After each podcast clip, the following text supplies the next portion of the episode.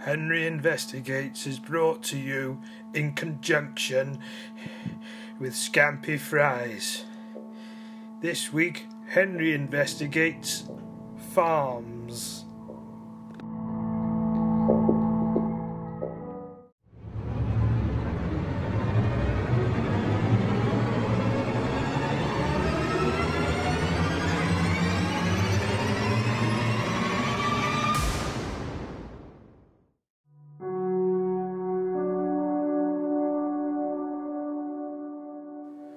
You cow, you pig, you chicken, and you, you hen.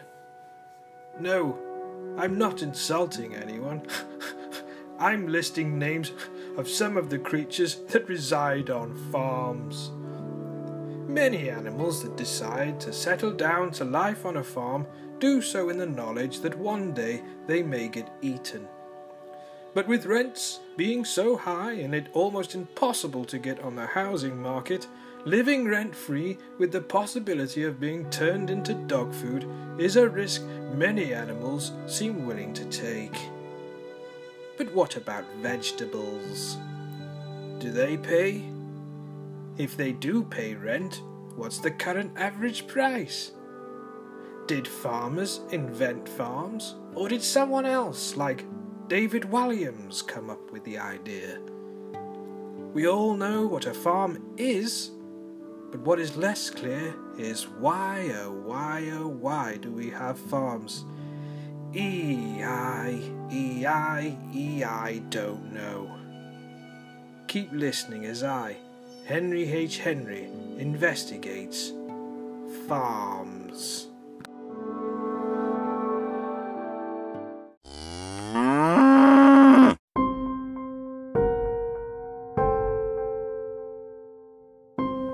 Hello, my name is Henry H. Henry, author, historian, and genius, and welcome to Henry Investigates. What you are hearing is the fifth in a series of podcasts where I investigate interesting subjects and stuff like that.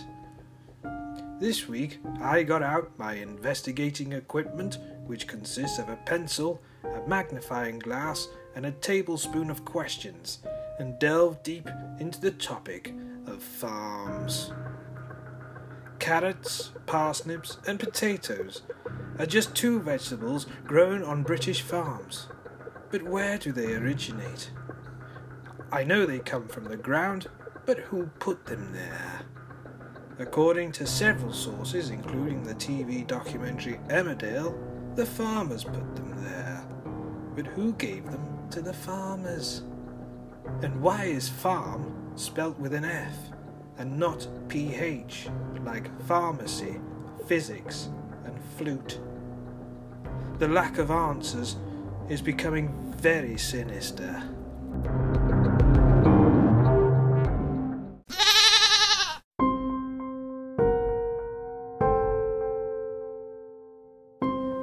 According to a recent census, the United Kingdom is home to roughly 8% of the total number of farms in the world. This figure is far away from the top farming countries, the USA and the Vatican. However, it still accounts for roughly 16% of the total number of potatoes exported to 83% of all known Tesco supermarkets in the Northern Hemisphere.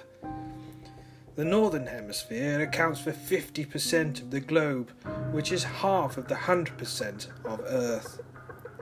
All of these percentages were making my head spin like a sex swing on a roller coaster.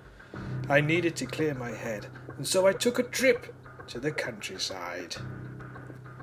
It was while I was taking a relaxing walk through the countryside, I noticed several farms, which led me to assume correctly, so it transpired, that the location of many farms is in the rolling fields of this great nation.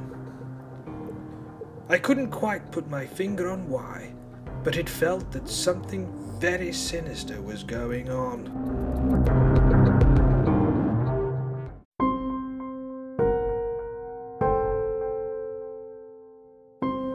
The very fact that I couldn't put my finger on why it felt so sinister was very sinister indeed.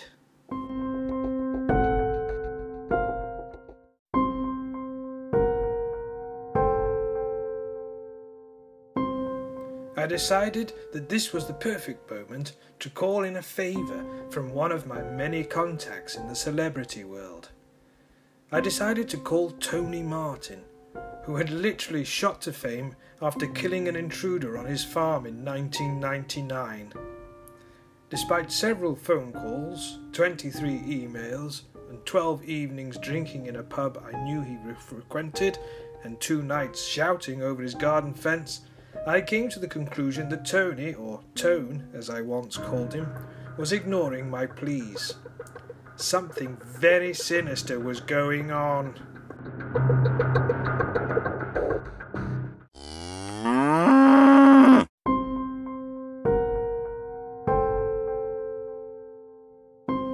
In a last ditch attempt to get some answers, I travelled up to Yorkshire, which is in Leeds, and the home of the most famous farm in Britain, Emmerdale. I quickly struck up a conversation with one of the farmers, Marlon Dingle, but he seemed to be slightly nervous over my line of questioning. I asked him if he grows the potatoes on his farm or if they're put there by someone else. He smirked nervously and didn't respond. I then asked him if it wasn't him or someone else that sets the potatoes in the ground, is it possible that they go there by themselves?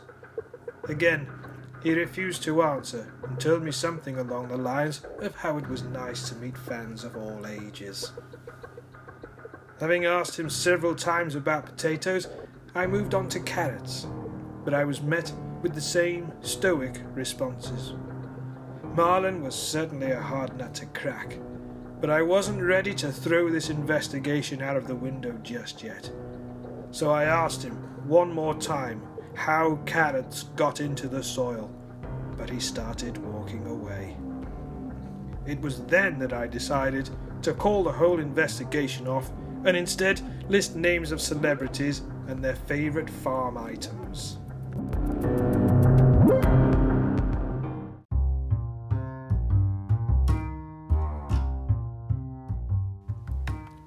Trevor McDonald, wheelbarrow.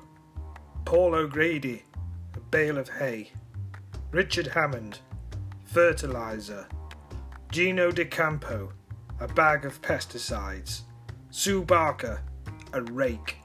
Fiona Bruce, cowardice.